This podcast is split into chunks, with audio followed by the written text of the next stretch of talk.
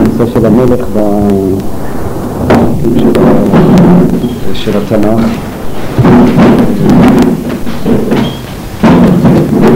אבל למעשה בהסתייגות אחת, זה נושא שגם בתנ"ך עצמו הוא מאוד רחב, וגם נכתב עליו המון כל מיני מישורים, ואני היום נגע באפס קצר, ואני רוצה כוון לומר כמה רעיונות, אבל שלא תהיה כאן מחשבה כאילו אני מקיף ומוצא את הנושא, אפשר לדבר עליו זמן שלם. בשנת יש כאן המון דברים שנשארו, גם תורנות תורני וגם איכות סדר, וקשה. טוב, שבח. זהו, זה נקודה. אז תתפסו את הדברים רק איזה התחלות של רעיונות. המגמה שלנו בעיקר בבית לעסוק בחז"ל, בגמרא, ובשבוע הבא אני מקווה לעסוק בעזרת השם בנושא של מינוי המלך, או המצווה של מינוי המלך. אני מעריך שגם הרב אביש עסק בזה ביום שני, אבל היום זה רק איזושהי הקדמה ללימוד הזה עצמו. השאלה הבסיסית שעולה כאן מתוך הפרשה היא למעשה השאלה שמתבקשת, מה בעצם יחס התורה למלך? והתשובה, כפי שנראה, היא לגמרי לא פשוטה, וגם שנויה במחלוקת מה בסופו של חשבון יחס התורה למלך. בצד זה עולות שאלות שאנחנו נדון בהן בעיקר סביב ההלכה, סביב הגמרא, מה המטרה של המלך. אני רק רוצה להזכיר את השאלות, כלומר, בשביל מה צריך את המלך, מהם הסמכויות שלו מצד אחד, ומצד שני גם מהם הזכויות שיש לו. אלה למעשה שאלות שנוגעות בכלל לגבי המוסד הזה של המלוכה. מעבר לזה, השאלות הן גם היחס. האם היחס שלילי, האם יש הערצה למלך, מה טבעה של אותה הערצה. בהקשר הזה למעשה עולה למשל השאלה, האם המלך יש בו קדושה, או שמה הוא דמות חילונית למשל. הוא נתפס בצד הכהן, השופט, שוודאי יש בו איזה ממד של קדושה, משום המשפט הוא לפני אלוקים, או שהמלך הוא דמות חילונית. מה היחס בין המלך לבין הלאומיות? האם זה לאומיות שיש בה ייצוג של כוח, של גאווה? מה היחסים בין המלך לבין שאר התפקידים או המוסדות של הציבור, כמו הכהונה, הסנהדרין, השיפוט, הנביא? אלה בעצם השאלות, אני חושב, לפחות מה שציפיתי לחשוב, השאלות שעולות בהקשר הזה של המלך. וכשצריך, אסור לשכוח, דבר שלא נעסוק בו כרגע, תמיד השאלה של המלך היא עולה גם בהקשר של המלך המשיח, של המשיחיות. כלומר, יש אף על פי שאלה לא אותם נושאים, אבל אי אפשר לדבר על המלך ועל היחס למלך בלי להתעלם מכך שבסופו של חשבון, אצל הנביאים, בתורה לא. התורה, הנושא של המשיח במפורש לא נזכר. חכמים פרשו כמה פסוקים ביחס למלך המשיח, אבל הוא לא נזכר במפורש. אבל אצל הנביאים, המשיח שיקום בית דוד ועתיד לבוא הוא ודאי האידיאל. וזה כבר משליך, אי אפשר להתייחס לנושא של המלוכה, להתייחס למלך המשיח. אבל בסופו של חשבון, האידיאל של לאחרית הימים, לעתיד לבוא, הוא כן אידיאל של מלך. ולכן, מבחינה זאת, הדבר הזה משליך על עצם היחס למלך. בהקשר כזה, היחס למלך כבר קשה לו שיהיה יחס שלילי. כהקדמה נוספת, אני יכול הייתי לומר שני דברים שמילי ברורים מתוך הפסוקים, ועליהם אנחנו נדבר. הדבר ראשון, שהמלך בכל מקרה הוא לא, זאת איננה מנוחה אבסולוטית בתורה. המלך הוא לא, משתמש במונחים, הוא לא מונח אבסולוטי, אלא אני לא בטוח שזה יתאים ההגדרה, אבל במונחים המודרניים המלוכה של התורה היא מונרכיה קונסטיטוציונית, במובן הזה שהיא כפופה לחוקה. אין כאן, ויש גם סנקציות נגד המלך, אף על פי, וזה צריך להזכיר, הסנקציות הללו אינן נתונות בידי העם, אין איזושהי מערכת שיפוטית. אני מדבר על התנ"ך, לא מדבר על חז"ל, שזה עוד נושא שנצטרך, אין איזו מערכת שיפוטית שבכוחה להדיח את המלך, אבל מצד שני הסנקציות, כמו שבכלל בדיני התורה, חלק מהסנקציות של בדיני התורה הם לאו דווקא בידי אדם, אלא לא פעם התורה אוסרת דברים והקיום הוא בעונש בידי שמיים, זה חלק מהמשפט של התורה, וכך גם ביחס למלך. כלומר, פסוקים רבים מבטיחים למלך שאם הוא לא יקיים את אותן חובות שיש לו, את התורה שהוא למעשה כפוף אליה, הוא לא ינהג לפי הצדק, אז מלכותו תינטל או ממנו או מבניו. מהבחינה הזאת, אז המלך כפוף כאן לחוקים, לחוקי התורה, לתפקידים, לצדק כפי שהתורה רואה אותו וכן הלאה. זאת נקודה אחת שצריך להדגיש אותה. נראה את זה גם בהמשך ביחס לדברים אחרים. דבר שהוא ברור לחלוטין, שהיחס למלך הוא אינדיבלנטי.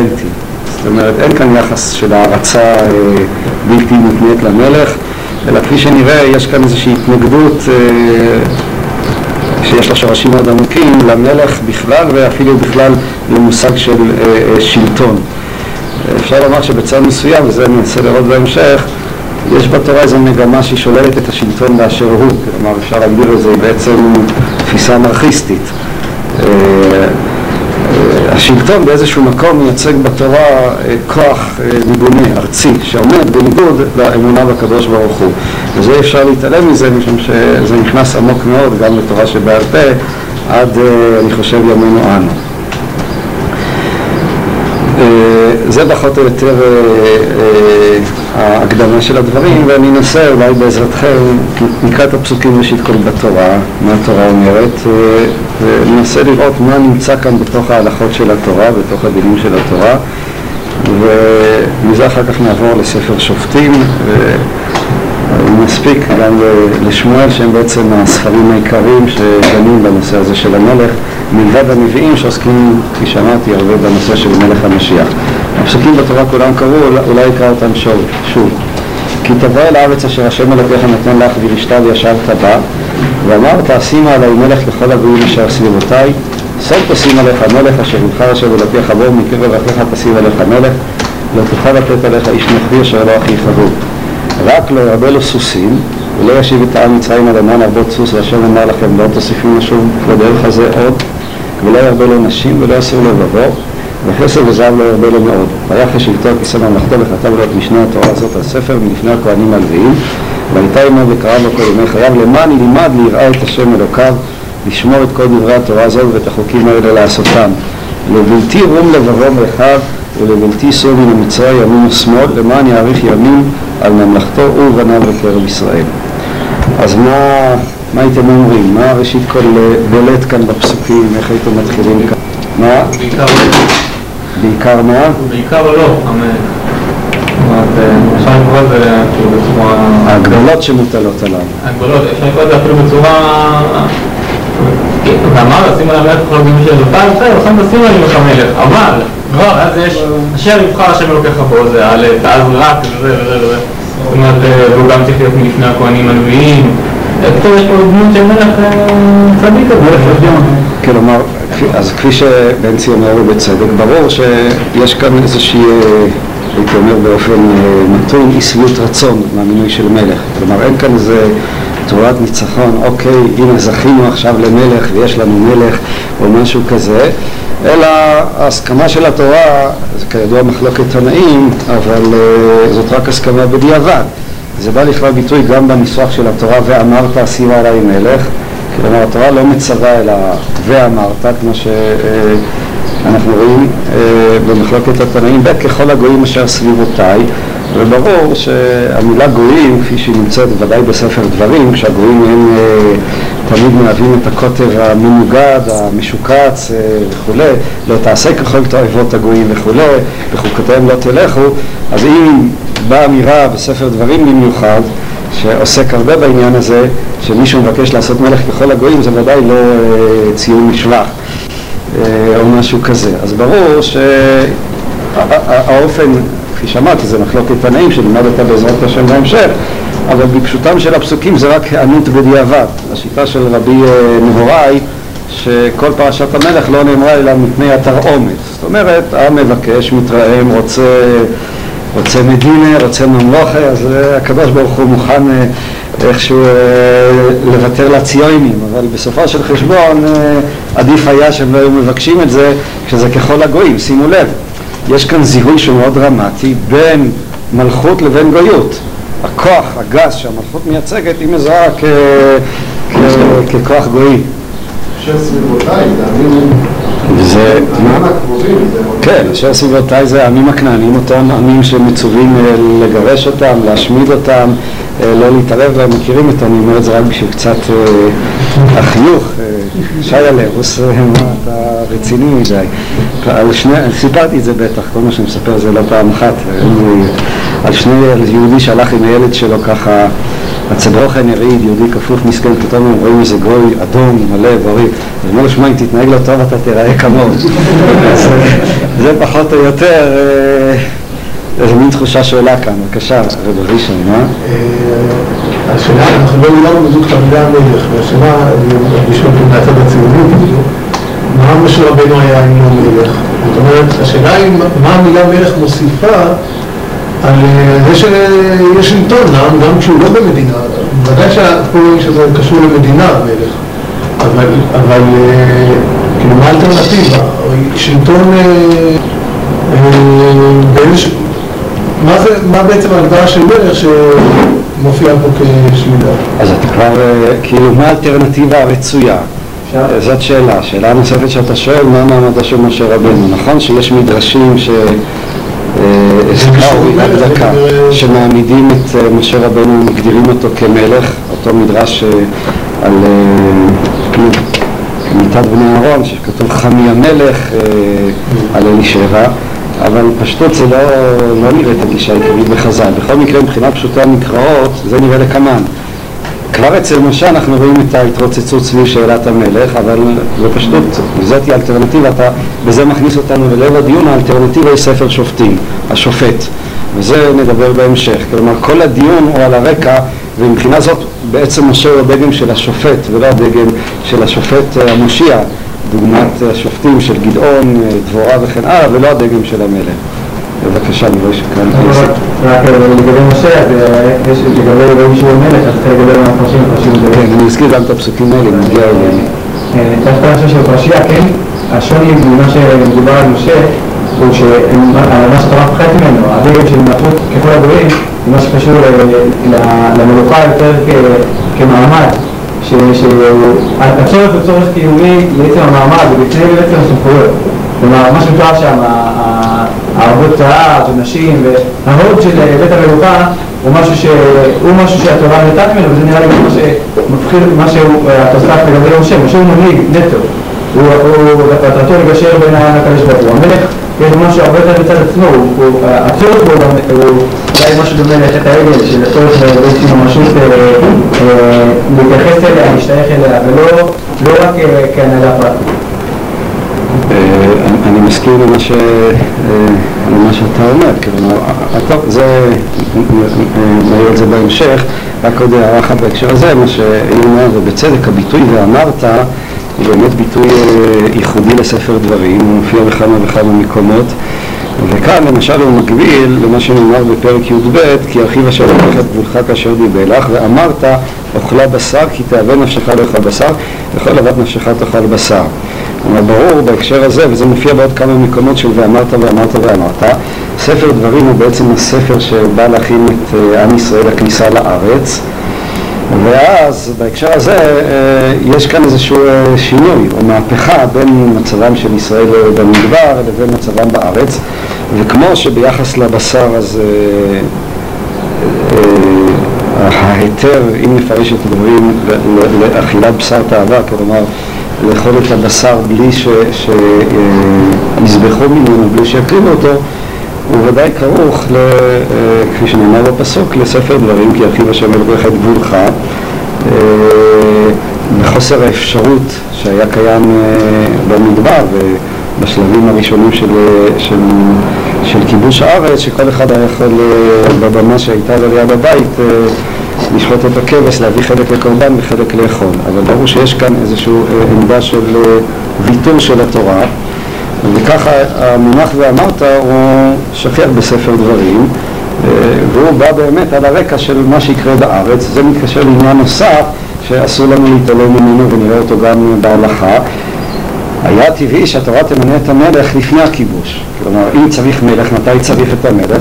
מי שיליך את העם לקרבות של הכיבוש, וכל הרקע של הפרשה הוא אחרי הכיבוש. כי תבוא כמו שגם נראה במדרש תנאים, שכל המצווה של מינוי המלך היא לאחר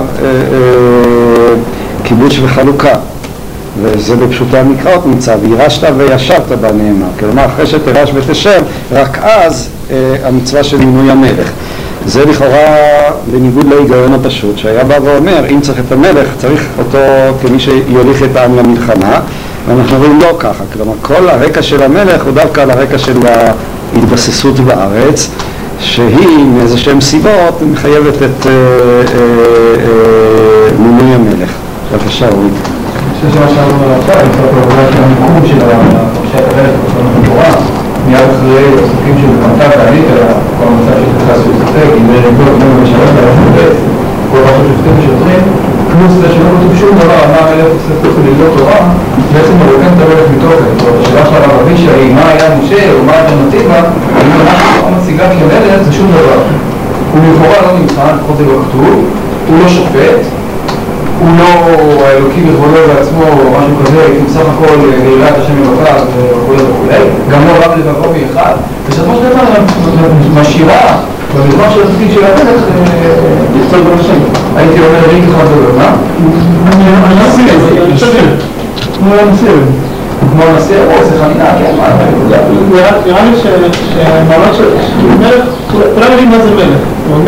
מלך הוא מלך, ולכן התורה לא יכולה לציין מה הוא עושה. דווקא מבחינת המיקום שלו בפרשה פה, שבין השופטים, ושופטים בשעריך, ושופטי שיפוט מרכזי, יש לנו מערכת שיפוטית שבה יש לו בלי המלך. ישראל עושים מלך, וזה מתקשר מה שלישים אמר, שמלך יש לו מעמד, מה שישראל רוצים זה את המעמד, וזה אולי הבעיה, הם רוצים את המעמד, אבל הבעיה שיש מלך, כי ברגע שמדברים מלך, המלך הולך להיות מלך, עכשיו לא רוצה להגיד לנו מה זה מלך. גם לא נותנת לסמכויות, גם לא נותנת למעמד, לא נותנת לכלום, לא עשית לתורה. לא, הסמכויות שלהם, יש חמישה סוגים, כי יפנה למך לדבר המשפט, וקמתה בית על המקום, אשר ירוך. זה מערכת שתורית, אני חושב שזה מה שבא, זה הבא בפסוקים האלה, שהם באים, כי יש לנו פה מערכת שתורית שיכולה לשרוד בלי מלך. וגם לא לנו את הפסוקים האלה של המלך, יש לנו פה מערכת שלטונית בישראל, שיכולה להציגה, אבל מערכת המלך כאלטרנטיבה, כחלופה, כאופציה וכדרך אחרת המצב של השם. אני חושב שכן. כדרך בדיעבדית, שהציאות זה יחשת את זה איזושהי סינתזה, כי זה מה שהעם רוצה. ההצגה של התורה היא ואמרת, שימה עליי מלך. כן, אבל התורה לא אומרת, ולכן הכהנים, ומי שיהיה במקום אשר יבחר השם ומבין את תפקידם. ושיש לנו זה לא מה שמערכת משפט. לא, אני מסכים איתך. מצד אחד ברור לחלוטין שצריך לקרוא את הפרשה הזאת בהקשר גם של מה שקודם, מה שזה המערכת של המיסוד של המשפט.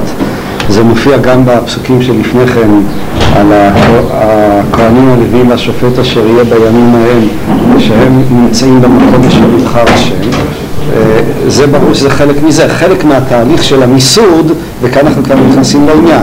יש צורך למסד גם את המשפט, וזה בא לכלל ביטוי בכך שמקימים עכשיו במונחים של חז"ל את הסנהדרין, שהם הכהנים הלוויים והשופט שנמצאים במקום אשר יבחר השם. זאת היא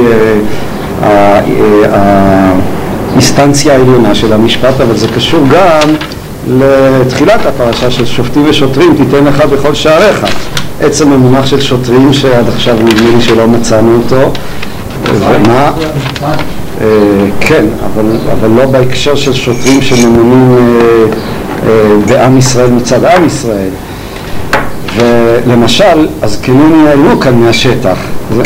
הפרשה הזאת היא מאוד מזכירה את פרשת יתרו, וזה גם כן מעניין. פרשת יתרו, שם הראשית כל, אנחנו רואים גם כן את מצד אחד, את הדיון של מה שיתרו מציע למנות את שרי האלפים ושרי המאות כשופטים, גם שם יש את המיסוד של השופט הקבוע. ודבר נוסף שתכף אני אעמוד עליו, שהוא הנושא של הבחירה, שגם כן מופיע שמה בפרשת יתרו, סליחה, לא בפרשת יתרו, אלא בפרשת קורח, המאבק סביב האיש אשר נבחר השם, אבל אלה דברים שהם כרוכים אחד בשני. זאת אומרת, הצורך שתהיה מערכת משפט מסודרת של שופטים, מה היה לפניכם? בואו נשאל את עצמנו לפני המינוי של השופטים.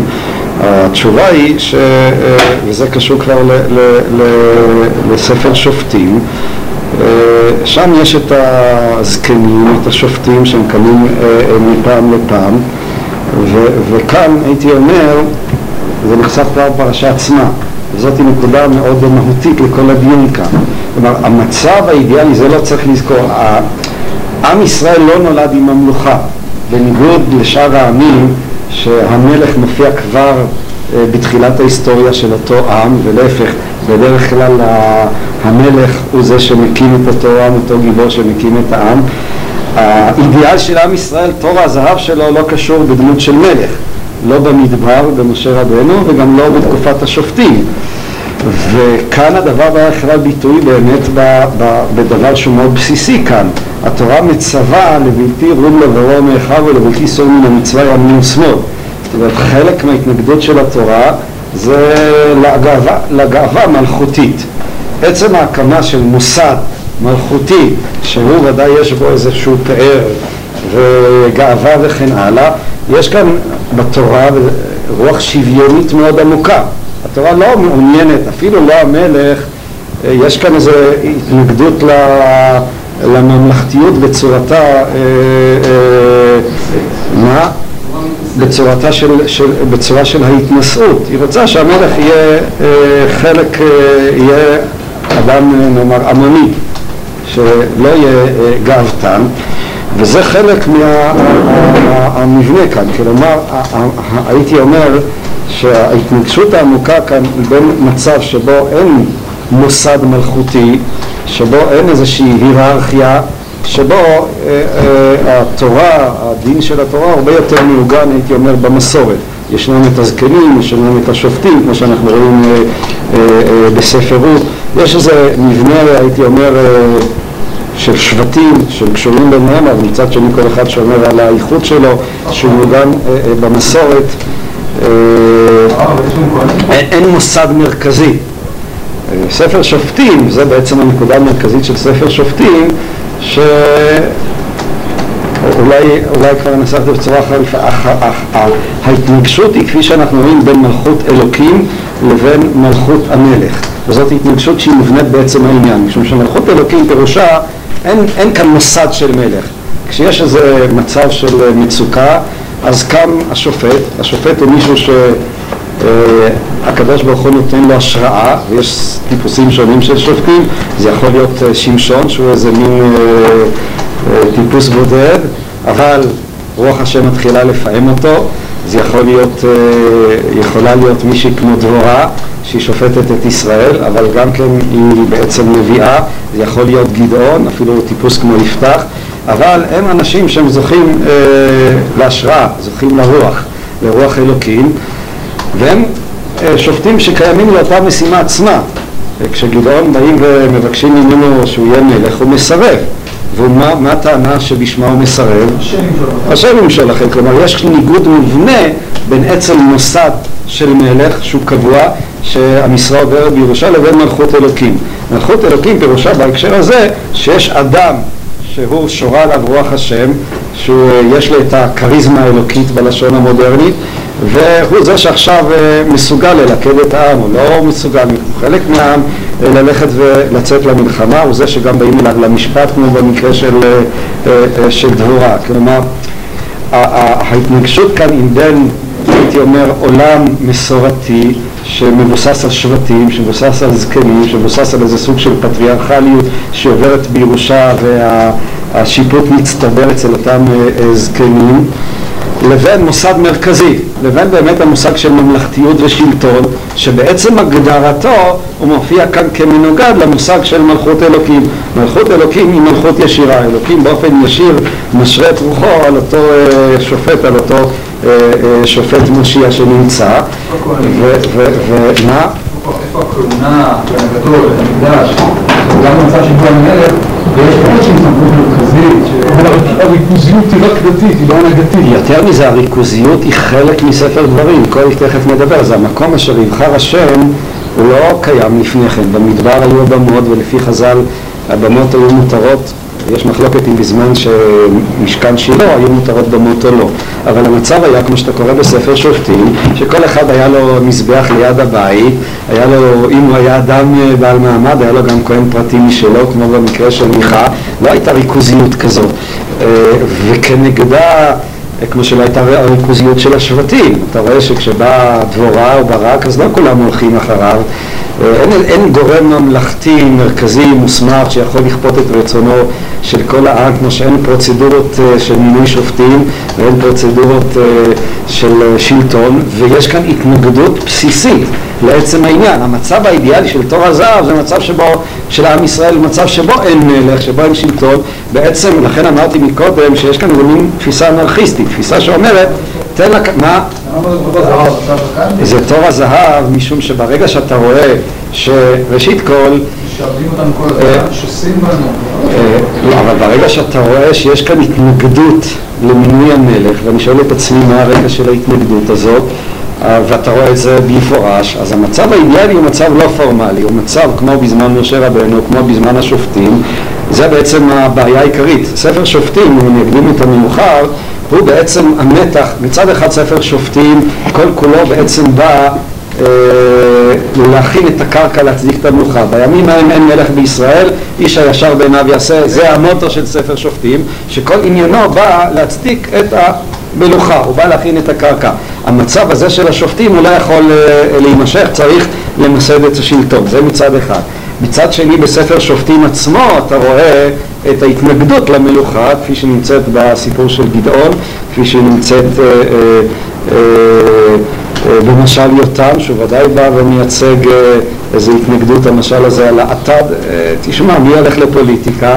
רק מי שזרקו אותו מהאוניברסיטה, אין לו כישרון לשום דבר אחר. זה מה שיותם אומר, והמשל הזה, התוקף שלו, אני חושב נכון גם היום. אתה רואה את זה גם במלכות של אבימלך, שבסופו של חשבון מוצגת שמה בספר שופטים לא כמשהו אידיאלי, אלא להפך, כמשהו לא אידיאלי. אז כאן באמת שאלה שנזדקק לה בהמשך, מה בסופו של ספר שופטים רוצה לומר? זה טוב שיהיה מלך או לא טוב שיהיה מלך? זה אידיאל או לא אידיאל? משום שיש כאן איזה אמביוולנטיות, אבל בכל מקרה, אם בא גדעון ואומר את הטענה, השם ימלוך עליכם, אני לא רוצה להיות מלך, הרי הטענה הזאת יוצרת איזשהו מבנה ברור שאומר שיש ניגוד בין עצם המושג של מלך, בין שלטון, כוח, ריכוזיות, לבין מלכות השם. מלכות השם היא מלכות שנובעת מתוך ההשראה האלוקית, מתוך רוח השם שמתחילה לפעם את המושיע. היא ההנהגה בלתי אמצעית של עם ישראל, והיא גם מאורה בעצם המסורתיות של השבטים, של הזקנים, שבעצם הם מודחים במקומם ברגע שקם השופט המקצועי. השאלה שאתה שואל, ואני כרגע לא אכנס אליה, היא שאלה איפה נמצא כאן הכהן בתוך המערכת, מה היה מעמדו לפני כן ומה מעמדו אחרי כן. איזה מערכת האידיאלית? במערכת החדשה, כן, אין ספק. זה נושא שהוא עומד בפני עצמו. אני רק רוצה היום בזה לסיים את הנקודה הזאת, שזה נכנס חזק מאוד עד התודעה היום, התודעה של עם ישראל היום, התודעה החרדית, הממלכתיות, ההתנגדות לממלכתיות וכן הלאה, הן נמצאות כבר בשורשי השורשים של עם ישראל. יש איזו התנגדות אינסטינקטיבית של החרדים לעצם המושג של השלטון. אבל כמו שאמר מישהו פעם, מי זה היה, אחד ראשי אגודת ישראל בזמנו, ההתנגדות שלנו לשלטון היא לא משום שהציונים ומחלני ולוטו טרפות ועלי מידות וכו', כמו שהרב שחר אמר עליהם, גם אם היו כולם יהודים יראים ושלומים, שומרי מצוות, מדקדקים, כלה חמורה, היו מתנגדים, משום שעצם הציונות היא מרידה בהשם. עצם השלטון הוא מרידה בהשם. זאת היא התפיסה, וללא ספק יש בה שורשים מאוד עמוקים בתוך התורה עצמה.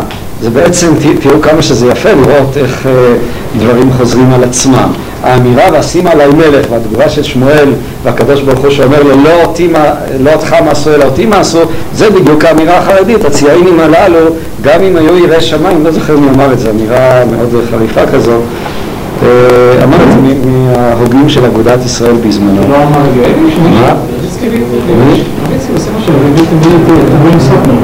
זאת גם העמדה שלה, אבל אני זוכר את הציטוט הזה לא מהרבי מסאטמר.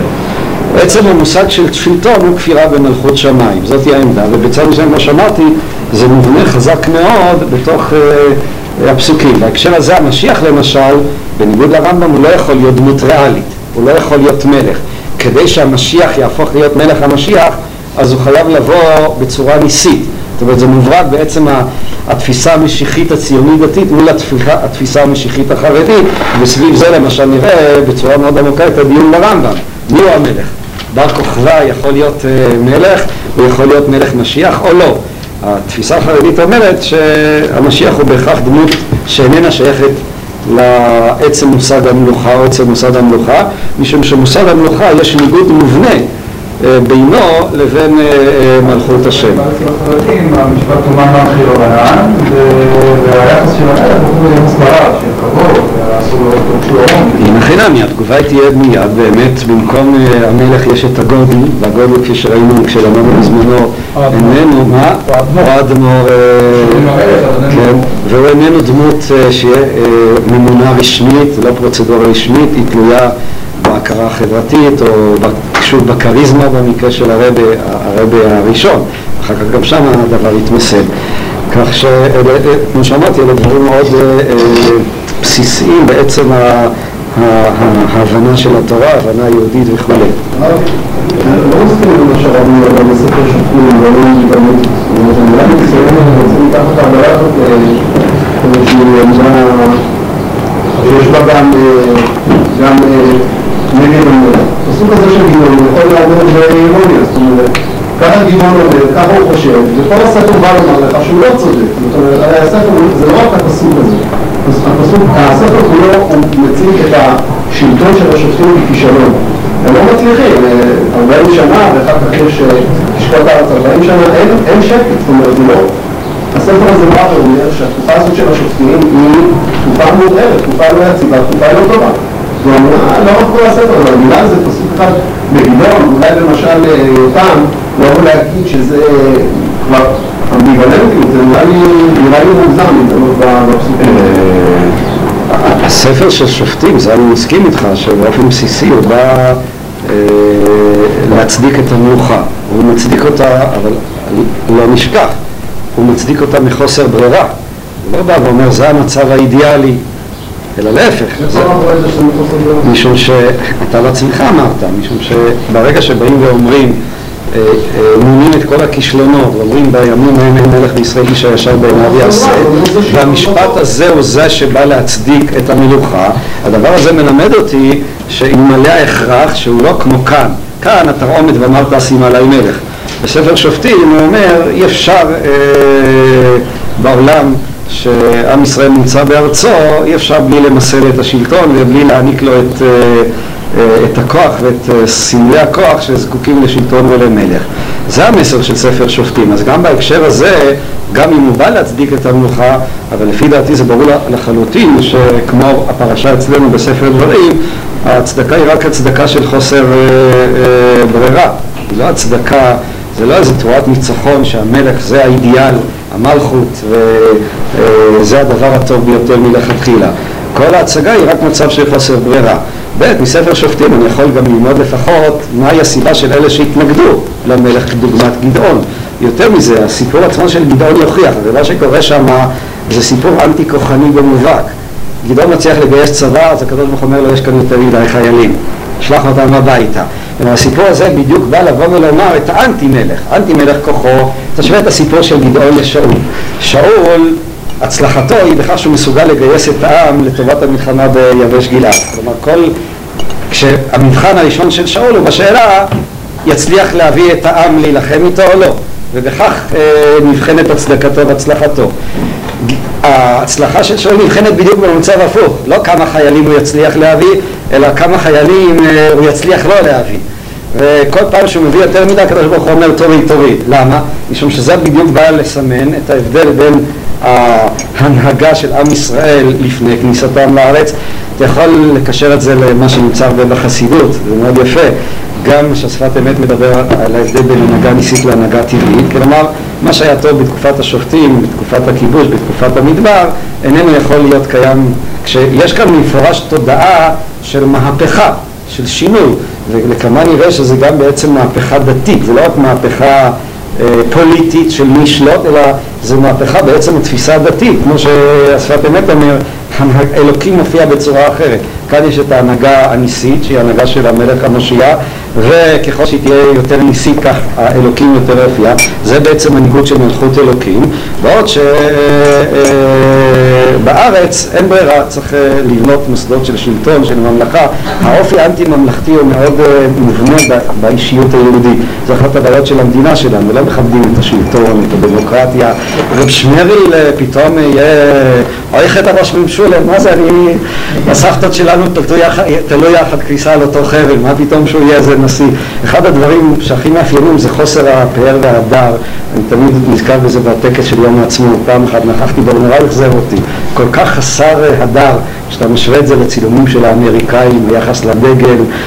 אמריקה זאת ארץ דמוקרטית, אבל יש שם איזה פאר עצום ביחס לנושא של השלטון. לעומת זאת, כשמנסים לעשות איזה טקס, איזה מין יושב ראש כנסת בקושי מזיז את עצמו ככה, אז זה ממש חסר הדר, וזה מתגבר אגב דרך במרוץ השנים. פעם לפחות היה איזה רס"ר מסופם ככה, שכשהוא אמר דגול שק, אז רעדו אמרות הסיפים.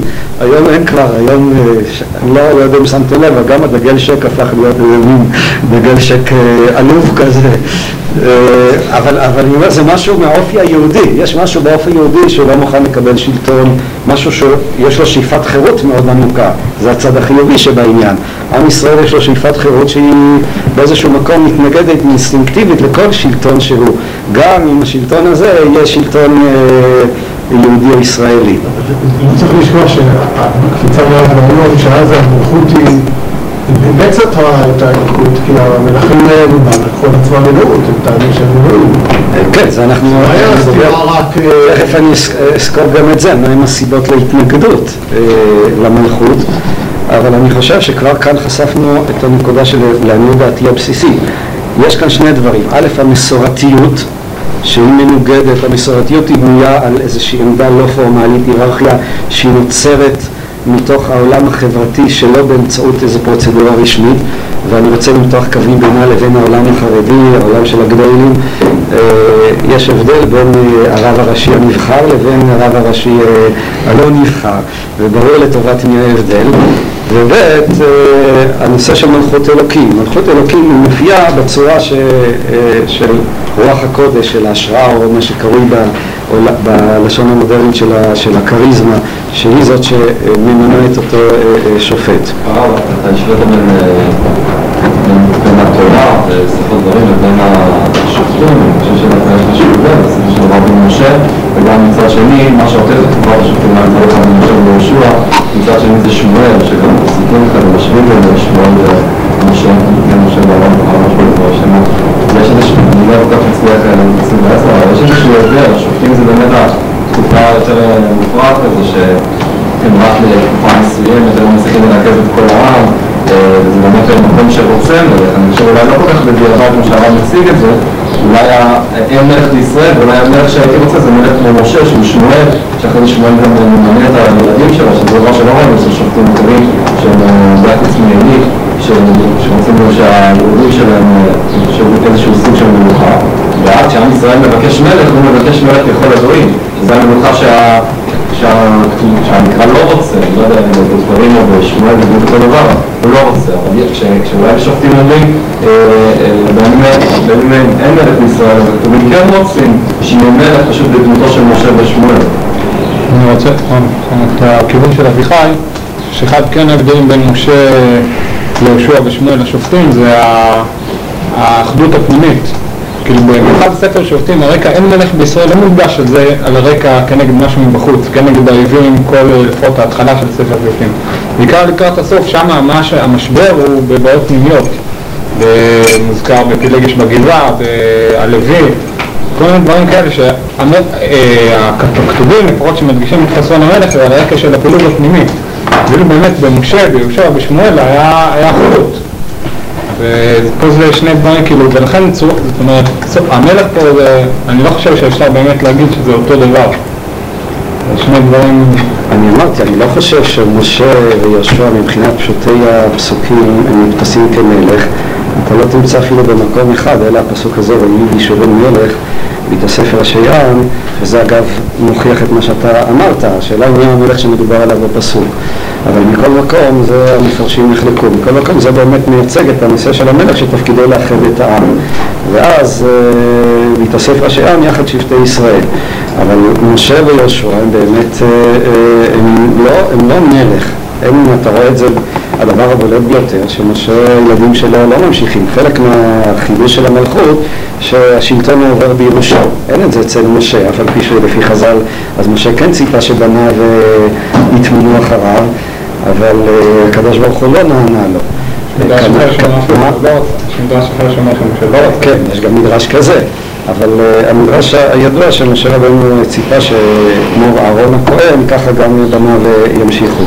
זאת אומרת שבעצם אתה יכול לומר שמשה כן רצה להפוך להיות מלך, אם נפרש ככה את המדרש הזה. אבל משה ויהושע לא מלכים. יש גם אצל משה סממנים של מלכות, כמו שהזכרתי פרשת יתרו, שרי אלפים, אבל גם שם יש את הוורט היפה של הרבי מקוצק, הזכרתי את השפת אמת, הוא אומר לגבי פרשת יתרו ופרשת רות, ואני חושב שזה מאוד חודר לתובנה, שאין לישראל מלכות. המלכות היה צריך לייבא אותה מהגויים, גם ביחס ליתרו. 10,000 זה לא רעיון שעלה באופק הישראלי או היהודי, וגם ביחס למגילת רות, ככה מפרש את מואב, מופיע בשם ישמעאל על מגילת רות. ואני חושב שזה לא וורט חסידי, זה וורט שנכנס, זה שדווקא יתרו, זה שמציע את 10,000, כפי שחז"ל אמרו יתרו שעיקר פרשה בתורה, זה לא עניין מקרי, זה נראה לי נכנס לעצם המסר של הפרשה, כמו שאתה רואה כאן, שהמלך הוא מלך ככל הגויים. כלומר זה שיש 10,000 מלאכיה לפני כן, אז בבוקר כל עם ישראל היה מתאסף שם אצל משה רבנו, כמו שכולם קופצים עליו וליושים, רק הוא יוצא מהשטיבל, אז כולם, כל בחורי הישיבה קופצים עליו. למזלו, הוא יכול לתת מבט אחד זועם ימינה ושמאלה, ואז נפתח השביל והוא יכול לצאת משם.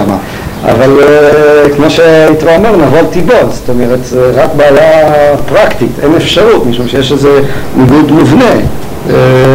אחרון העם יכול לבוא ישירות למשה רבנו, בלי שום תיווחים ופקידים לאמצע או משהו כזה, ורק אחרי יתרו, אז הקדוש ברוך הוא מצווה אותו למנות את השוטרים. בכל מקרה, אם... מה עושים משה שיש איזשהו ידע למים? בכל זאת אין משה ושמואל מצד אחד בין השופטים שתקנו. לעניות דעתי, שמואל עצמו הוא בעצם סוג של שופט, הוא לא רק שופט, אבל הוא סוג של שופט, אתה רואה שהוא מסתובב בעם, ונראה לי שגם משה הוא בעצם, הוא תור הזהב האמיתי. הוא מישהו שהשם מדבר אליו ישירות, אבל... אין לו מלכות. יש כמה התחלות של מלכות כמו פרשת החצוצרות שקשורה לפרשות של היום שהן כבר משקפות אולי איזה התחלות של מלכות, התחלות רשמיות.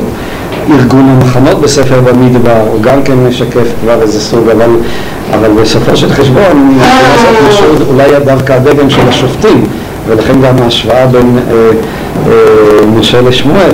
אני חושב למשל, אם אתה כבר הזכרת את זה, להגיד את המאוחר, הנאום האחרון של שמואל, שהוא אומר שהוא לא לקח מהם שום דבר, ואיך הפסוקים שם...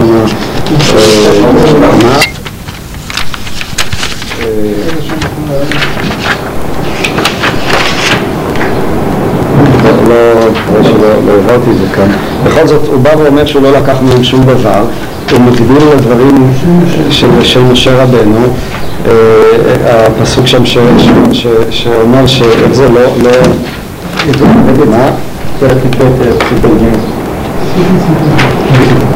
זה מופיע כאן, כן, את שור מלקחתי וחמור מלקחתי ונשקתי את מרצותי וכולי, זה מגביל הפסוק ביחס למשה רבנו, איך נאמר שם לגבי משה רבנו, הוא גם כן אומר לא חמור אחד מכם נסעתי, ובמפורש בשמואל הוא ודאי בא להנגיד את מעמדו של שמואל, הוא לא לוקח שום דבר מהעם, בניגוד למה שאומר למלך תשמעו המלך ישעבד אתכם, ייקח את השדות, את הכרמיים, את הזיתים הטובים, את הבנים שלהם ישים במרכבה וכו'. זה בגלל העיבוד בין השופט, בין משה רבנו, שהוא שווה לשמו, ובין המלך. המלך מטיל מיסים, המלך לקח לו מהעבדים וכן הלאה. וגם כאן אני אקדים את המאוחר, עד כדי כך שאנחנו מוצאים בחז"ל, שיטת רבי יהודה מהי, המחלוקת, שכל מה שנאמר בפרשת מלך, מלך לא מותר בו. כלומר, חכמים לא יכלו לתפוס, רבי יהודה לשיטתו. מי שסובר שיש מצווה למנות מלך, אז נראה שהוא בהכרח יסבור שמה, שלא ייתכן שפרשת המלך היא באמת מסמכות של המלכות. ואז הוא אומר שזה דווקא בא לאיים עליהם. אבל לא יכול להיות שיהיה, כך סובר רבי יהודה, שתהיה מצווה למנות מלך ותהיה סמכות כזאת למלך מסוג הסמכויות ששמואל הנביא נותן לו, ולכן מה שנאמר פרשת מלך, אין מלך מותר בו, כל הפרשה היא רק לאיים עליהם. זאת אומרת, הרעיון הזה היה מופקע לחלוטין, שיכול להיות איזה מין מלך שיטיל מיסים כאלה על העם, שיכול לקחת, כפי שאנחנו רואים שכך נהגו, אפילו שלמה המלך, רואים שלוקח מהם אנשים שיעבדו לו חודש אחד בלבנון וכן הלאה, זה לא... זה היה שלטון, והוא מוצג כניגוד לשלטון של השופטים, של שמואל ושל משה רבנו. אם נסיים ככה, שוב, זה קצת מלמעלה את הפסוקים כאן, התורה אם כן, מה? נקרא קצרה על הפסוקים, קודם אורי אמר גם שיש את הכהנים, הפרשה הזאת ככה, מה שראינו, באמת הזה יש 4 הנהגות. יש את השופטים, יש את הכהנים והלוויים, יש את המלך ויש את הנביא, שגם פה הוא פרשת שופטים מסוג של הנהגה, כן, שאתה, הוא איזשהו המשך של מעמד הר סיני, ואומר, נביא הקים להם כלכם, וכתיש ברב פי ודיבר עליהם כל אשר צווינו, ומי האיש אשר לא ישמע, נוכל דורש ממנו, זה גם סמכות כזאת של מדידה, צד כזה שגם יש פה 4, עוד ככה זה, וכולם אחד אחרי השני בפרשה הזאת של 4 סוגים. אני מסכים איתך, זה חלק מהפרשה, והשאלה היא כמובן מה מערכת היחסים ביניהם. מי קובע, הנביא מעל המלך, מתחת המלך, כנ"ל ביחס לכהן, לשופט וכו'. האם המלך יש לו סמכות של שיפוט או לא? בשמואל אנחנו רואים שאנו מבקשים מלך שגם ישפוט אותם, לא רק ינהל איתם מלחמות. השאלה שתופיע אחר כך בחז"ל, האם באמת מלך יש לו סמכות שיפוט, אם יש לו סמכות שיפוט, איזה סמכות שיפוט יש לו, אלה בעצם השאלות. האם המלך הוא גם הופך להיות שופט עליון, או אולי אין לו סמכות שיפוט, או כפי שנראה, יש משפט מיוחד שהוא משפט המלך, ואז השאלה מה גבולותיו, זה לדענו גם חז"ל, גם הראשונים, לשאלות האלה. הנקודה של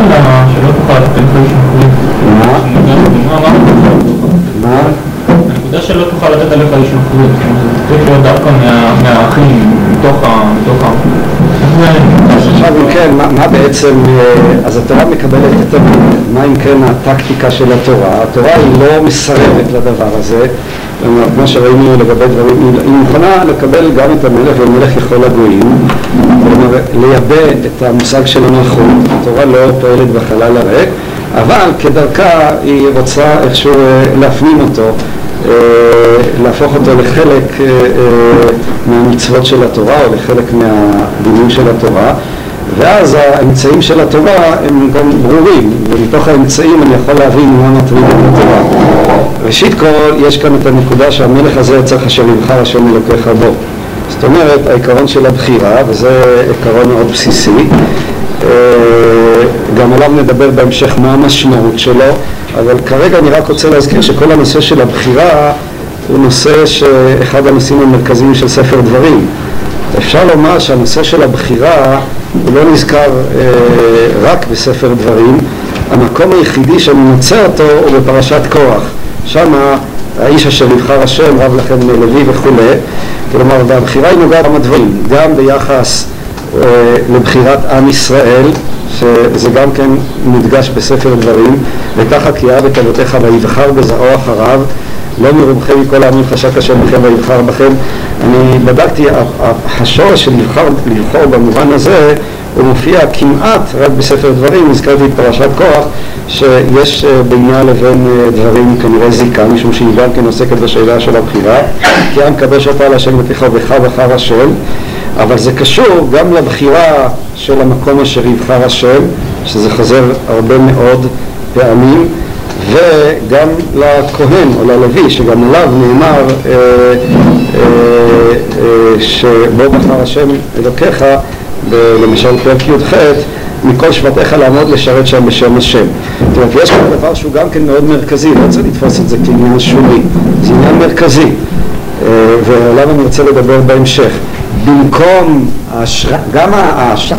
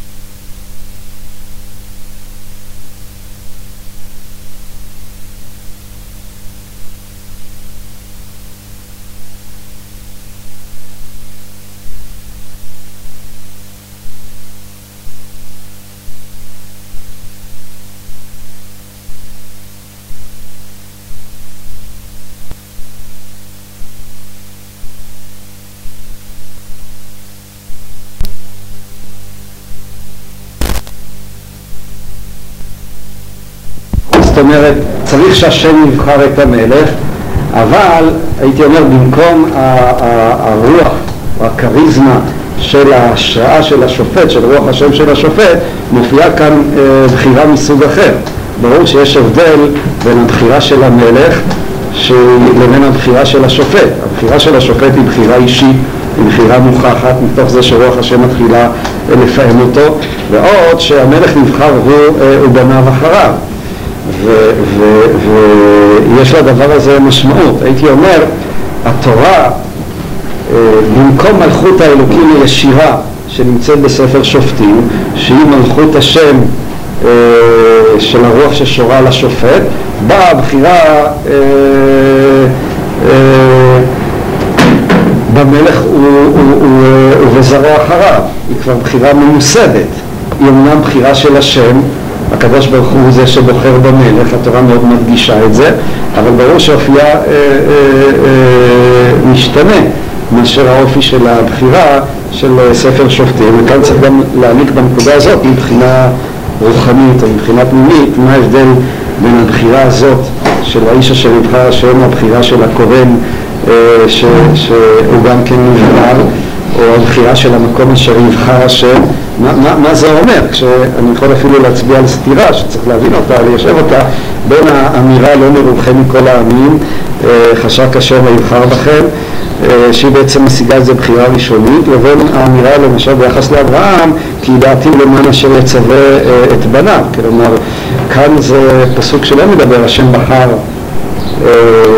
משום שהוא בחר, אלא יש סיבה, כיוון שאברהם אבינו ידעתיו שהוא זה שמנחיל את דרך השם לבניו, לכן השם יודע אותו.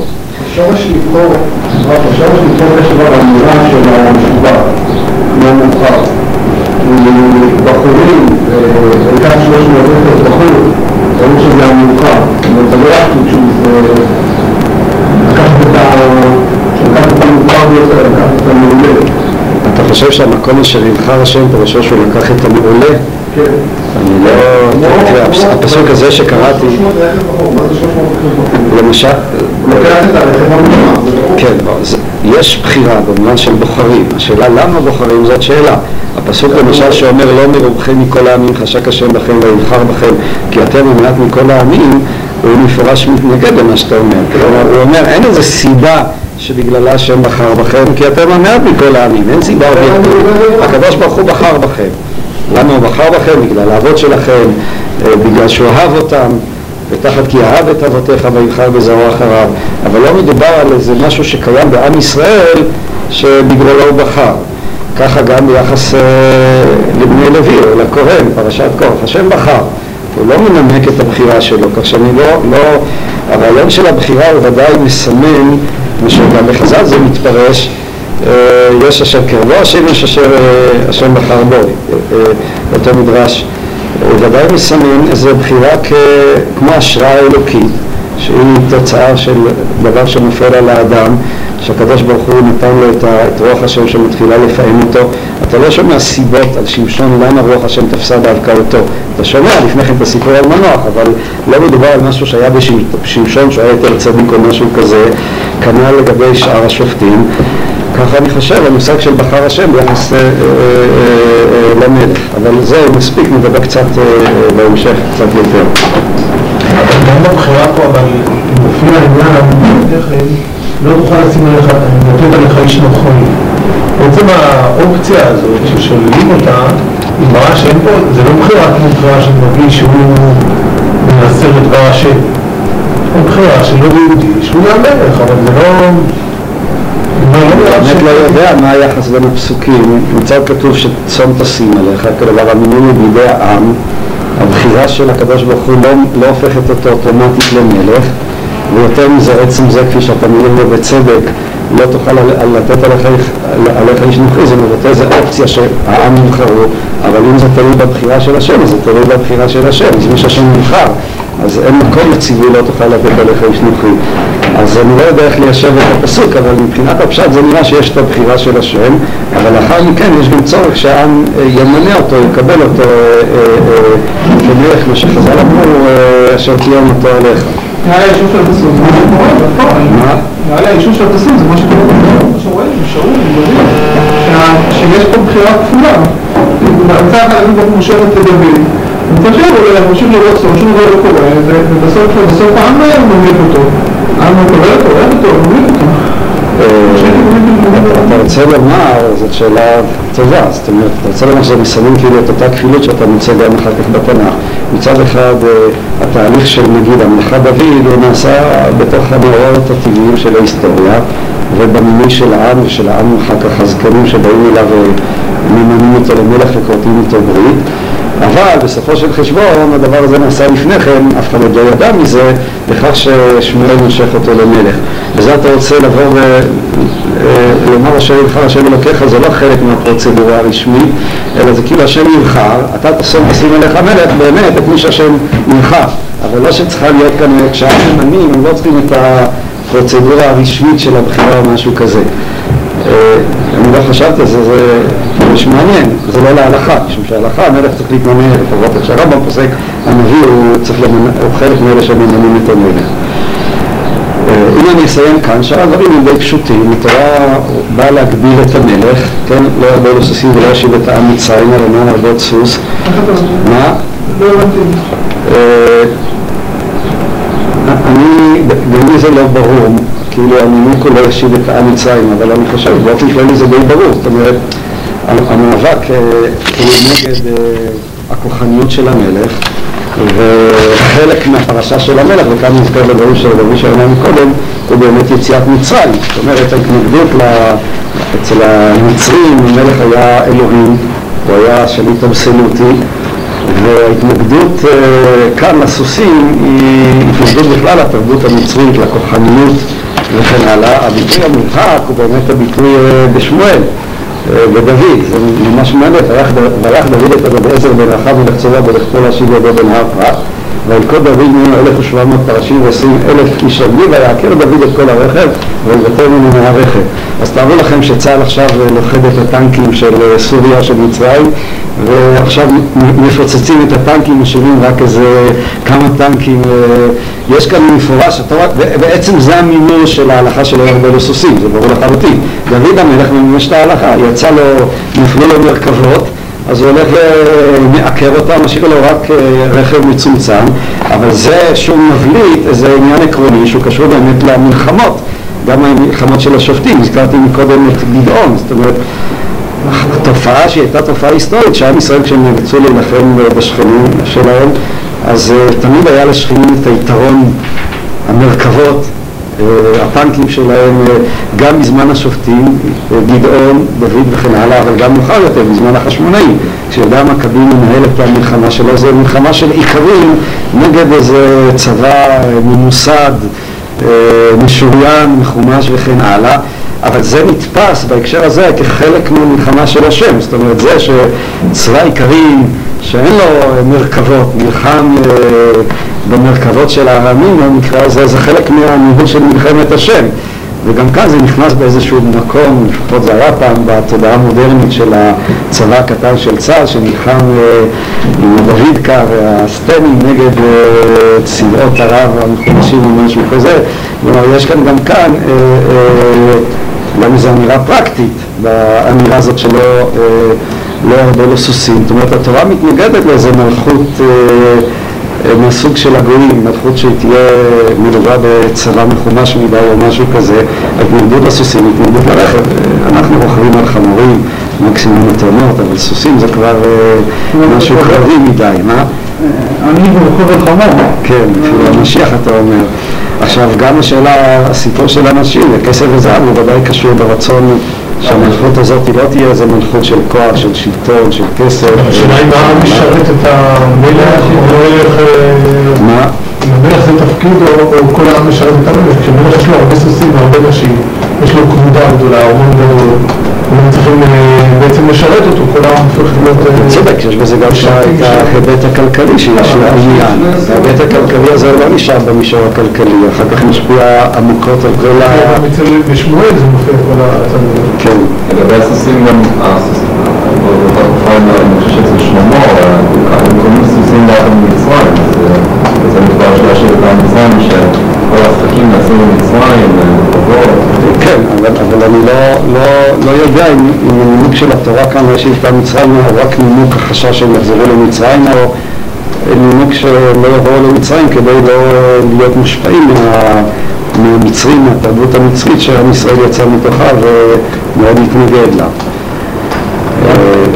שאלה אם אפשר את שלושת ההדרות האלה לקרוא כמשהו אישי למלך, כמו אולי המדרש קצת הולך בכיוון הזה, שזה דווקא לא ולא מלכבתו ומלכותו, כאילו שאלה אם זה נועד לצמצם את המלכות או את המלך עצמו, את המעמד שלו, שהוא כמו אחר זה לא ירון לעזור מאחר, אבל מלכות ישראל אין בעיה שהיא...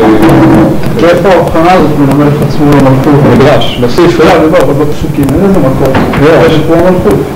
לא, ולא ירון לב נגיד, ולא... נגיד בן שם. אין מלכות שהיא לא מלך, אתה מדבר על מוסד המלוכה, הוא לא מלך, ממש יש הבחנה טובה. מדבר עליו, היא לא המטרה שלה זה בשלמות. והדבר לעשות, זה עכשיו ביקורת בשיטה של שלמות, לא בלעד. שלמות הייתה הפרדה, נגיד, באיזשהו מקום. הוא ראה את ההפרדה שלה, אם זה היה... אתה רק מבין שהוא ראה את ההפרדה, או שהוא עבר וטעה.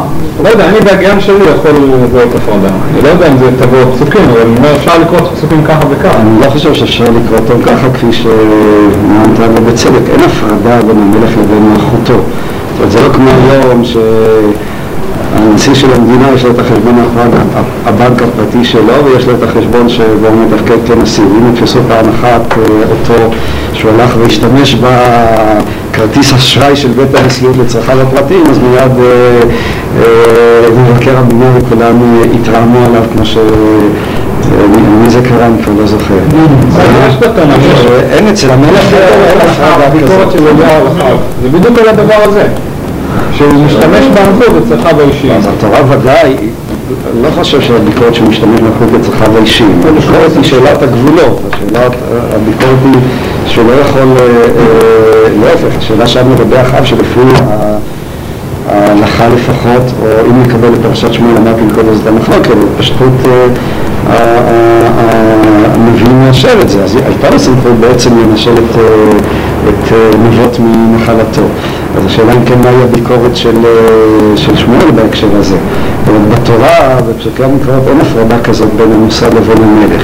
המלך זה היה סמכות אישית שהיא קיבלה את מעמדה מתוקף שהשם בחר בו. אז כאן זה די ברור מה התורה עושה. התורה מצמצמת ומגבילה את המלך, שרצה ליצור מלך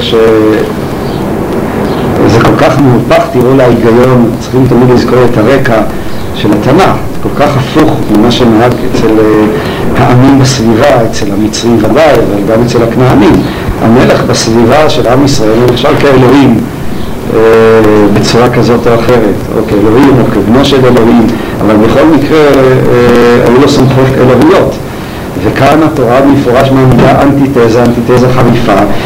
אצלנו זה נראה כבר מובן מאליו, אבל זה לגמרי לא מובן מאליו. זה מהפכה, זה דבר ש...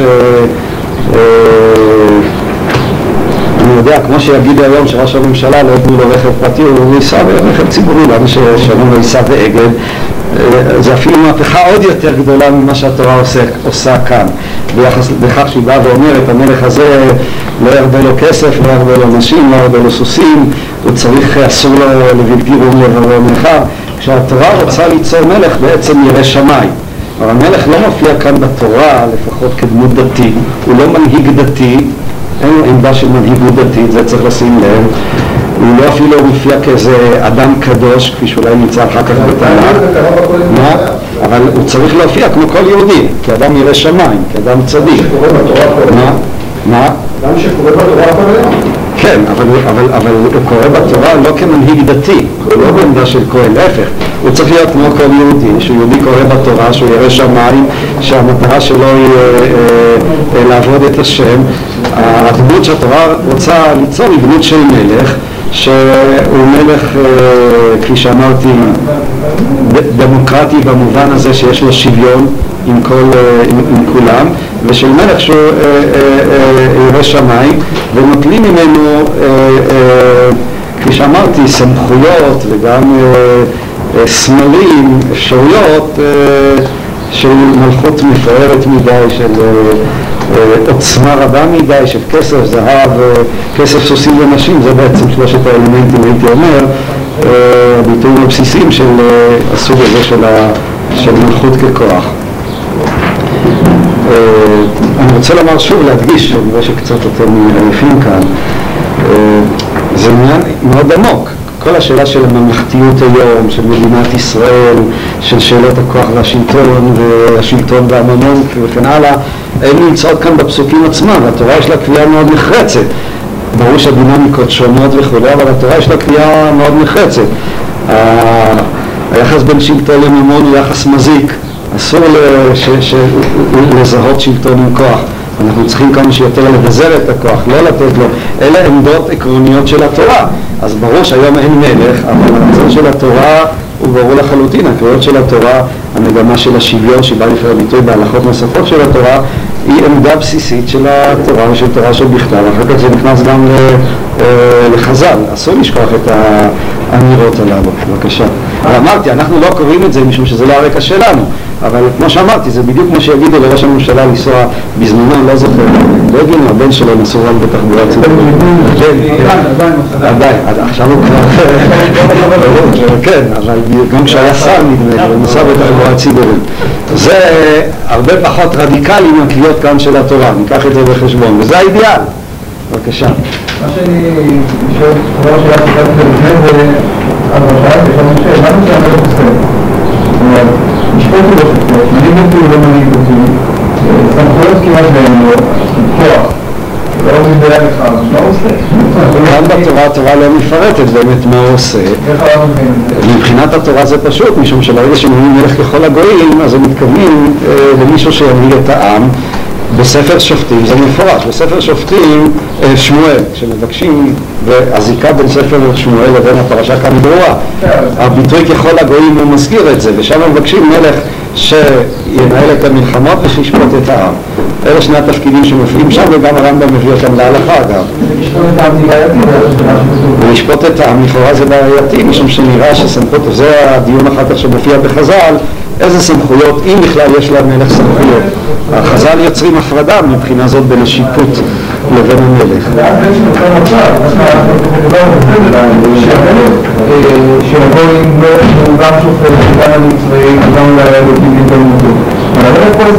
פרסונה, הוא יודע, לכל המנכ"ל או שר הביטחון, הוא בעצם משמעי שיש לו אחריות כלפי הושעה חמתות. אין לו אחריות רוחנית, אין לו אחריות אותית, אין אפילו אחריות שיפוטית, יש הרבה מסבות של צורך בידות, הוא עומד מלפני השם, הוא כפוף כלפי הכהנים במובן מסוים, אולי גם כלפי מערכת המשפט, הוא בעצם נראה איזשהו נשיא שלו. שלא עושה כלום. אז אני תצוגיה. לא נסכים. מנכ"ל ישראל ראש הממשלה. מסכים איתה. ראש הממשלה, מה עוד ראש הממשלה? המנהיג. זה שלא שפק, זה שהוא לא שפק, זה לא מה שלא מנהיג. המנהיג די הרבה מעבר למעבר. שלא קוראים לערב, לא מנהיג. הוא בעצם שלא עושה. אבל הוא עושה למה שלא. כשהמחליט על מלחמות, הוא לא מחליט. הוא לא רק מרמטכ"ל. הוא שואל בובי בתנור. הוא לא מחליט על כלום. הוא לא רק רמטכ"ל. זה ברור. הוא מלך לכל הגויים, ואם נקבל את הפרשה בשמואל כפשוטה, יש לו עצמה מאוד חזקה, הוא מנהל את המדינה, הוא יכול לקחת ניסים, הוא יכול לקחת אפילו אנשים לעבדים, יש לו עצמה חזקה מאוד. אני חושב שזה מה שכתוב כאן תחת הכותרת ככל הגויים, התורה לא סותרת. התורה יוצרת הגבלות, אבל היא לא משנה את עצם ההיענות לאמירה של העם, לבקשה של העם, שזה יהיה מלך ככל הגויים. אבל ההגבלות האלה, לצד העובדה שיש לך רב שופטים, ויש לך כהנים, ויש לך לפני, וכל מלפני השם, ולא תורה, לא רק לבקור, וזה מי שהדבר הופכות אותו למשהו פונקציונלי, ולא למנהיג. אבל איך כתוב פה, כתוב משום שום, לא כתוב לפני השם. הוא לא מבין אדם שמחליט. כשהוא יוצא למלחמה ושהוא לפני השם, הוא מחליט שיש לנו מלחמה ו... סך הכל, והמלך הוא זה שעושה את זה, הוא זה שמחליט, הוא זה שמבצע. לא רק זה, אלא גם בכלל בהנהגה המדינית, כל הניהול של המדינה מוטל עליו. אני לא בטוח, כפי שאמרת בצדק, השאלה אם המלך הוא גם שופט או לא, היא לא מכרעת כאן מבחינת הפסוקים, בשמואל ראינו את זה. אז גם אם נגיד שמערכת המשפט, אם לא נתונה לסמכותו, לפחות המשפט, חוץ ממשפט המלך, אבל יש לה סמכויות וסמכויות אדירות שמעבר למה שקיים היום של ממשלה. הסמכויות הללו, כמו שאמרתי, יכול להפקיע נחלות, יכול לקחת אנשים לעבדים, יכול לנהל את המדינה, לבצע פרויקטים. כל התפקיד הזה הוא תפקיד שמוטל עליו, בנוסף לניהול המלחמה. יש לה רמב"ם שיודע ללכות מלכים ולעובי. רמב"ם מאוד נאמן ברוח של עסוקים ברמות הרוח, אבל רמב"ם שרמב"ם נתנה את הולך, אמרנו לי קשה לך שבשאלה כתובה עצמתו, כי העצמה של המלך נדמה, יכולת ולכן לראות בתורת הדברים, אבל יש לו אותה הגבלות שהתורה נתראה כאן, את הרוח של הגבלה עכשיו, וכן שם הוא דובר את המלך שהוא עזורה צוות, והגבלת הלמר, וכולי וכולי. הרמב"ם כבר נמצא אחרי דוד המלך, אחרי דוד נמצא אחרי מקום אחר, אני לא נפסיד בכל הרמב"ם כרגע, כמו בשביל להגיד. אני אוהב לשעת הסוגים, בניתון של זה, בכל בעבר, הייתי אומר בראש שהתורה יצאה בכל שאני קראתי, וכאילו מה ששלחו אותם אליהם, אבל אנחנו רוצים להגיד, אין בעיה. סיום נגד הטובה שתדע, קצת מפושקה בטובה, יש לפניו משפט, יש לבי לבין, אסור להתעורר לך, כסף גם כאלה, אני חושב כסף מאוד מאוד מודה, אסור לעבור כסף, כאילו כוח ממוני, אבל באיזשהו מקום הוא צירף, אני כבר אומר, אני אולי יהיה מנכ"ל משרד. אני חושב טוב, יש לבוא של ההקשר הזה, שלא נמצא, לפעמים להגמור את הענות התורה. המילך של האלוהים, של המקרב, שכל העצמי מזל, אז הניסות של התורה הוא לא עושה את המקרב ישראל, הוא עושה את המקרב חיובי. אבל הוא בלך, הוא עושה את המקרב של הרמב"ם, הוא אומר ככה. התורה שלה שלה של קרפטציה של הקשר, אז הוא מלך ירא שמיים, הוא מלך צדיק, זאת הנקודה שכתובה כאן.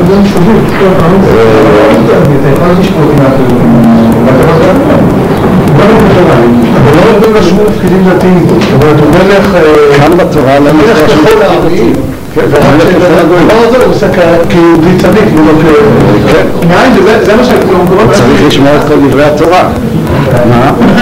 נכנס בתוך בין השופט, בין הכוני הרביעים שנמצאים בזה, ובין רבים, המלך נכנס דווקא שם, וזה מה שיוצא בין את כל האיזונים ובלמים בתוך כל דבר, ואת כל המתח שנוצר. כי פתאום נכנס פנימה, נכנס בין המלבים, בין הכוני, ואז זה מה שיוצא, את כל המתח בתוך כל המערכת הזה. כן, רק אנחנו לא יודעים, למשל בשמואל זה לא ברור, שאולי התמנה למלך, אבל... מי שבעצם משב לחוטים כל הזמן זה שמואל. שמואל מדיח את שאול, ממנה את דוד, קובע מנבא מה יהיה במלחמה, מה יהיה הגורל וכו'. כלומר, גם אחרי ששמואל כבר ממנה את שאול, בסופו של חשבון, הכוח האמיתי זה הכוח שעומד מאחורי הקלעים, שהוא כוחו של הנביא, ולא הכוח של המלך. זה לא יודע, כי שאול מלך כמלך, בסופו של דבר כבר בגלל שהוא מת לבדלה. שבועם את זה כמו לקוח הנבואי שקוראים אחרי הקלעים, אבל במקום הריאלי, שאול הוא מלך לכל דבר. אני מסכים איתך, אבל בסופו של חשבון מי שקובע כאן זה הכוח המראי שלהם. אני מגבי מה הכוח הריאלי של מלך, אז שם שאול הוא מלך מוכלך לכל דבר, הוא נהיה לו שופט. נכון, דוד בטוח שופט, זה כתוב בעצב שלום, שהמלך הוא שופט. והשאול הזדמנה לב העם בגוף השיפוט שלו. זה שהוא שופט אותה רואה את זה גם ביחס לשאול שהמבקש מלך של המשפט. טוב, אני לא חושב שהכל, זה לא צריך להתפסת בכל במערכה אחת. מה שאני רוצה לסיים בעשר דקות שנותרו זה, מבחינת מסוימת זה דבר שאותי הכי הרבה מעניין, זה הזרקה בין הייתי אומר, המבנה המדיני השלטוני לבין האמונה או תפיסה הדתית. כאן אני חושב, נעיר את הערות הללו שוב, רק איזה מחשבות, אבל נראה שגם כן מכניסות אותנו להבנות מאוד עמוקות של התורה, ובעצם זה הבנות שלנו, גם של עם ישראל בכלל, כפי שניסיתי גם להראות מקודם. הזכרתי כבר מקודם שאצל אומות העולם, בוודאי שבעולם של התורה, אז המלך היה שליט אבסולוטי, אלוהים, אם זה נדבר על המצרים, אצל הכנענים אולי בצורה מתונה. מכל מקום היה קשר הדוק בין הדת לבין המלך, שכשהמלך שימש גם ככהן גדול, וזה קיים גם אצל המצרים וגם אצל אומות העולם שהיו כאן בסביבה. יש אפילו דמות, אני לא יודע אם הייתה קיימת בסביבה, של המלך הקוסם, וזה קשור אני חושב למה שחז"ל אומרים פרשת בלעם, שאמרו שבלעם היה יותר קוסם מבלק. כלומר, המלך בסופו של חשבון, מה? בלק היה יותר קוסם מבלעם. כלומר, הדמות של המלך הקוסם זה באמת דמות של אדם, שכנראה היו לו כל מיני כוחות רוחניים, ובכך הוא נלחם בשאלה אם הוא באמת יכול להביא הצלחה לעם שלו או לא. התפקיד שלו היה באיזשהו מקום גם קשר עם הכוחות העליונים. ואגב, אני אומר את זה כהערת אגב, אני לא חושב שצריך לתפוס את זה כמשהו לא נכון. אני באמת חושב שהתודעה של העמים הקדומים הייתה כזאת, שכנראה המלך כאן היווה איזשהו תיווך בין כוחות עליונים, לא הייתי אומר אלוקים, שהוא אינסוף ברוך הוא, אבל אני לא חושב שהכוחות המנטליים הללו הם כוחות שקריים או משהו כזה. הייתה כנראה איזו מין תודעה יותר קולקטיבית, תודעה של עדר, שהמסרים מועברים באמצעות המלך והמנהיג או משהו כזה. אני אומר את זה כהערת אגב. בכל מקרה, אצל עם ישראל המצב שונה לחלוטין. יש לנו את השופט, ומול השופט, עכשיו כאן הדיון כאן בפרשת הדרכים, שמחליפים את השופט במלך, וכפי שאמרתי מקודם, השופט הוא מבוסס על, הייתי אומר, יותר תודעה זמנית. הוא קם לזמן מסוים, יש לו את ההשראה, והוא בא ומושיע את העם. בעוד שהמלך כבר יוצר, הייתי אומר, זמן תודעה מרחבית, לא זמנית, כלומר יש כאן היררכיה, יש כאן דירוג, יש כאן מוסד, יש מלך, יש כהן, יש שופט. זה לא הדבר, חברה מסורתית היא יותר קשורה לזמן, אין לה, התודעה שלה יותר תודעה של זמן, היא לא תודעה של מרחב, אין לה את הרפלקסיה של המרחב. הדברים נעשים לא מתוך איזה פרוצדורות רשמיות שמכתיבות לה איך להתנהג, אלא זה נעשה מתוך עמית למציאות ולנוכחות של המציאות. וזה בעצם המצב של עם ישראל בתקופה גם של משה רבנו וגם של השופטים. הדבר הזה משפיע לפי דעתי גם על האופן שבו הקדוש ברוך הוא, האופן שבו אנחנו פונים לקדוש ברוך הוא. אני אומר את זה כהשערה, אבל היא מאוד משכה אותי. התואר של מלך ביחס לקדוש ברוך הוא, שהוא מאוד נפוץ אצל הנביאים, מלך ישראל וגואלו, במיוחד בספר תהילים של מלך בתורה, הוא נזכר רק 3 פעמים, וגם הם בהקשרים קונקרטיים. הפעם האחת זה דווקא בפי בלעם, והגיד אבא ביעקב ולרעה מעד ישראל, השם אלוקיו עמו תרועת מלך בו. אם נבין שהכוונה היא לקדוש ברוך הוא, וככה זה נראה מבחינת ההקשר, אז כאן הקדוש ברוך הוא מופיע כמלך, אבל זה רק אופייני שזה מופיע בניום של בלעם, זה לא מופיע אצל עם ישראל. גם כאן דווקא נקודת המבט של הגוי היא גם נקודת המבט של המלך. 2 המקומות הנוספים זה בשירת הים, השם ימלוך לעולם ועד, והמקום הנוסף שנזכר כאן שהוא ספק איך לפרש אותו, ראי בישורי מלך מתאסף ראשי עם יחד שבטי ישראל, שגם אם נפרש את זה על הקדוש ברוך הוא, אנחנו יכולים לפרש את זה כחלק פרשת וזאת הברכה, שהיא בעצם מנבאת את מה שהתרחש בהמשך, כלומר בעם ישראל, כמו שפרשת דברים אצלנו. אני מדבר על התורה. בנביאים אנחנו מוצאים המון מקומות שבהם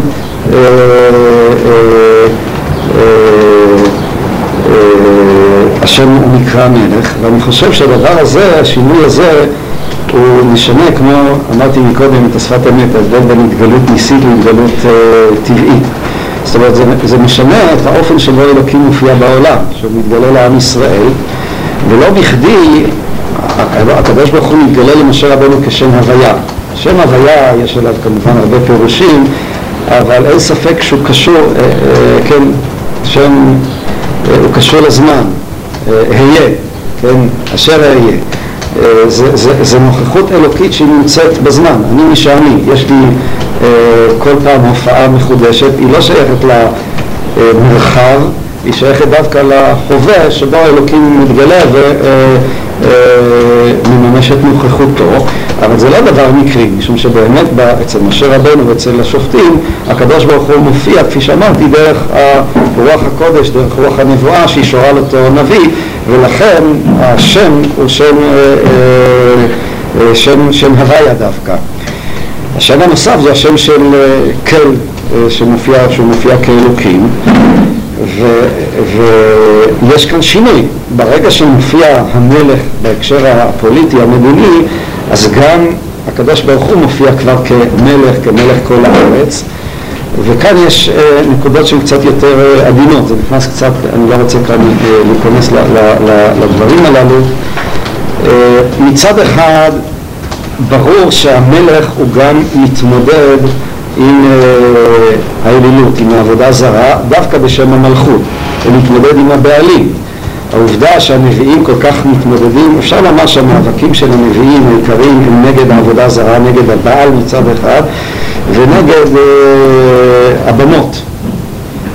בספר שופטים אין מאבק נגד הבנות, והסיבה היא פשוטה, משום שבספר שופטים אז באמת הבמות הן מותרות. זאת אומרת, הנושא של המלכות הוא מתקשר כאן לעניין נוסף.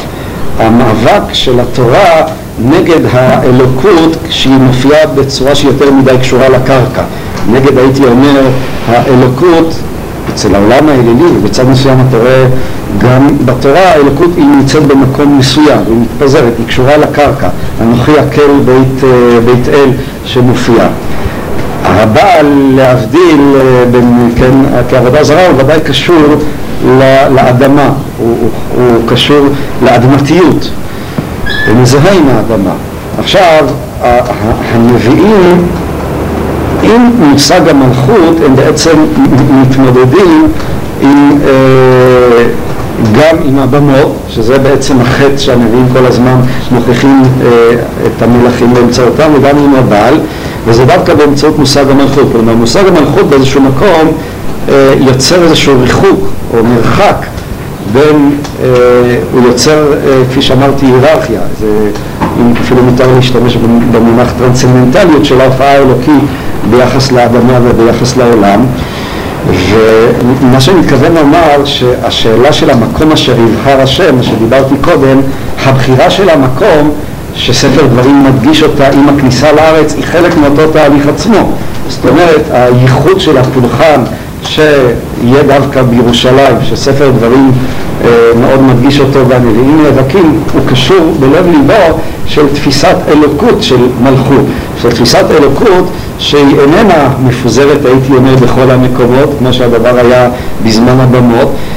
באיזשהו מקום התורה מתנגדת לזיהוי של אלוקות יותר מדי עם אדמה, עם מקום. זה חלק מהנקודה של התורה, לא רוצה שעם ישראל יהפוך להיות איזה מין עם אדמתני כזה, שהאלוהות היא יותר מצד אחד אלוקים ואלוקי הארץ, אלוקי ארץ ישראל.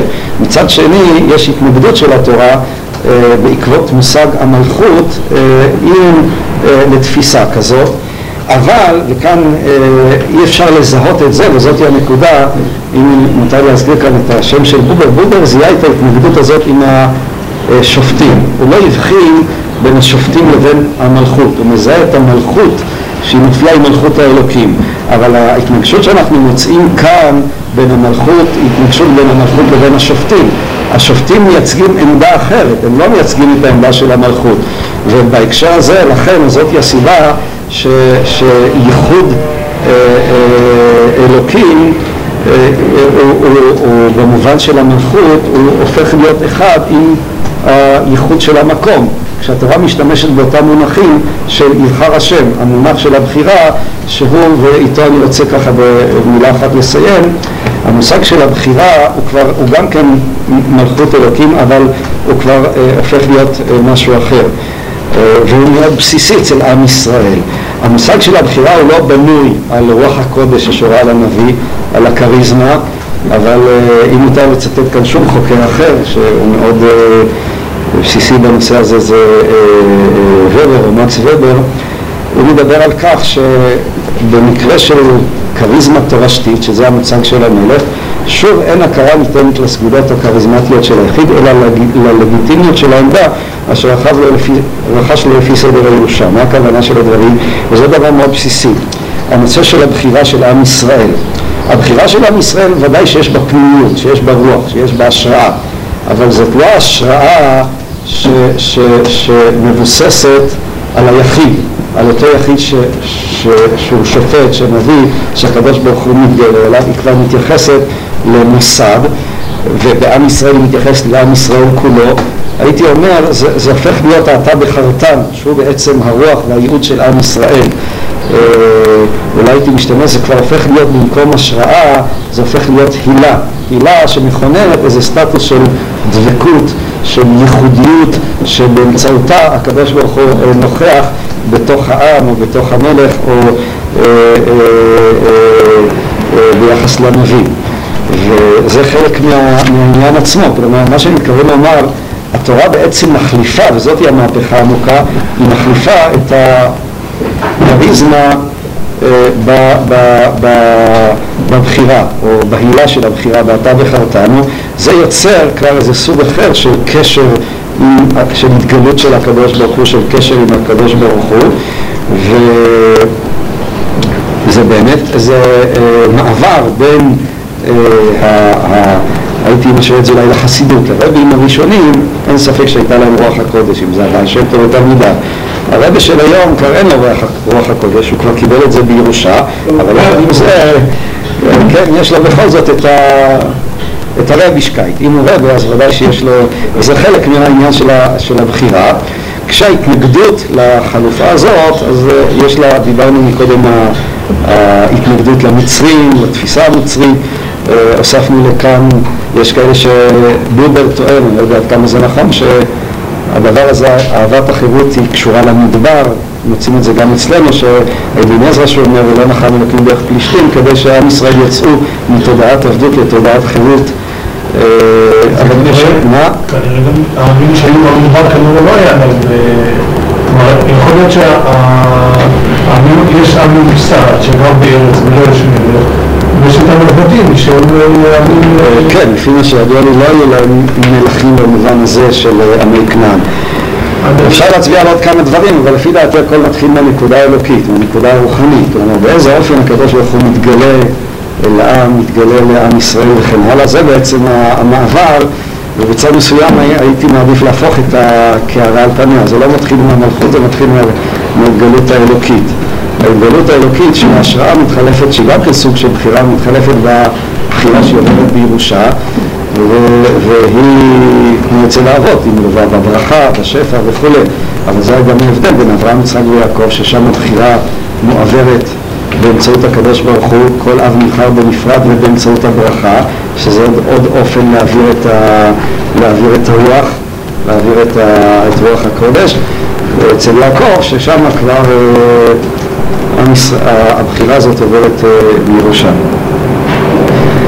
טוב, אני אסיים כאן, נגענו ככה בקצה המזלג, אבל מקווה שזה קצת נתן לכם חשק ללמוד תנ"ך, משום שבאמת, כן. יש קונסרבטיבים, יש קונסרבטיבים שרוצים להעדיף את המחר, אם שרחה, יגור חדשי בבין מלך העולם, יגור חדשי בבין מלך העולם. זאת אומרת, במצב שמלך בעולם, אני לא מנסה שמלך, אני לא רואים את זה, אני חושב בתושה. אבל כשמגיע לנו לפני שנה, יגור חדשי בבין מלך העולם, איך העולם, כשמלך העולם, יש כמו מלך העולם, אני לא מבין. אז לא יהיו מוכנים, אז אני לא מוכנים. שואל, אתה אומר, אתה יצפה לתגובה. התגובה היא פשוטה. במובן מסוים המושג המלכות מתפקד בתפילה דווקא משום שאין מלך. אם אין מלך, לא היינו יכולים להגיד יותר מלך. זאת אומרת, ההקשר הדתי של היום של מלך הוא כבר לא ההקשר הראשוני, ודווקא הוא יכול מתפקד בהקשר הדתי. זה ההתגלות של השם היום. ההתגלות של השם היום דרך ספירת המלכות, היא דווקא דרך ספירת המלכות שאיננה ספירת המלכות האקטואלית והריאלית. ולכן מבחינה זאת הם מפספסים, משום שאלוקים היום הוא מלך העולם, לא רוח העולם. אופן שבו אפשר להתפלל לאלוקים, אפשר אולי להתפלל גם דרך הרוח, אבל בכל מקרה זאת לא התפילה של התורה. טוב, אתה הבנת, אני מקווה שגם נשאר. אני לא אומר את זה כהתחכמות, אני אומר את זה כפשוט וממש. טוב.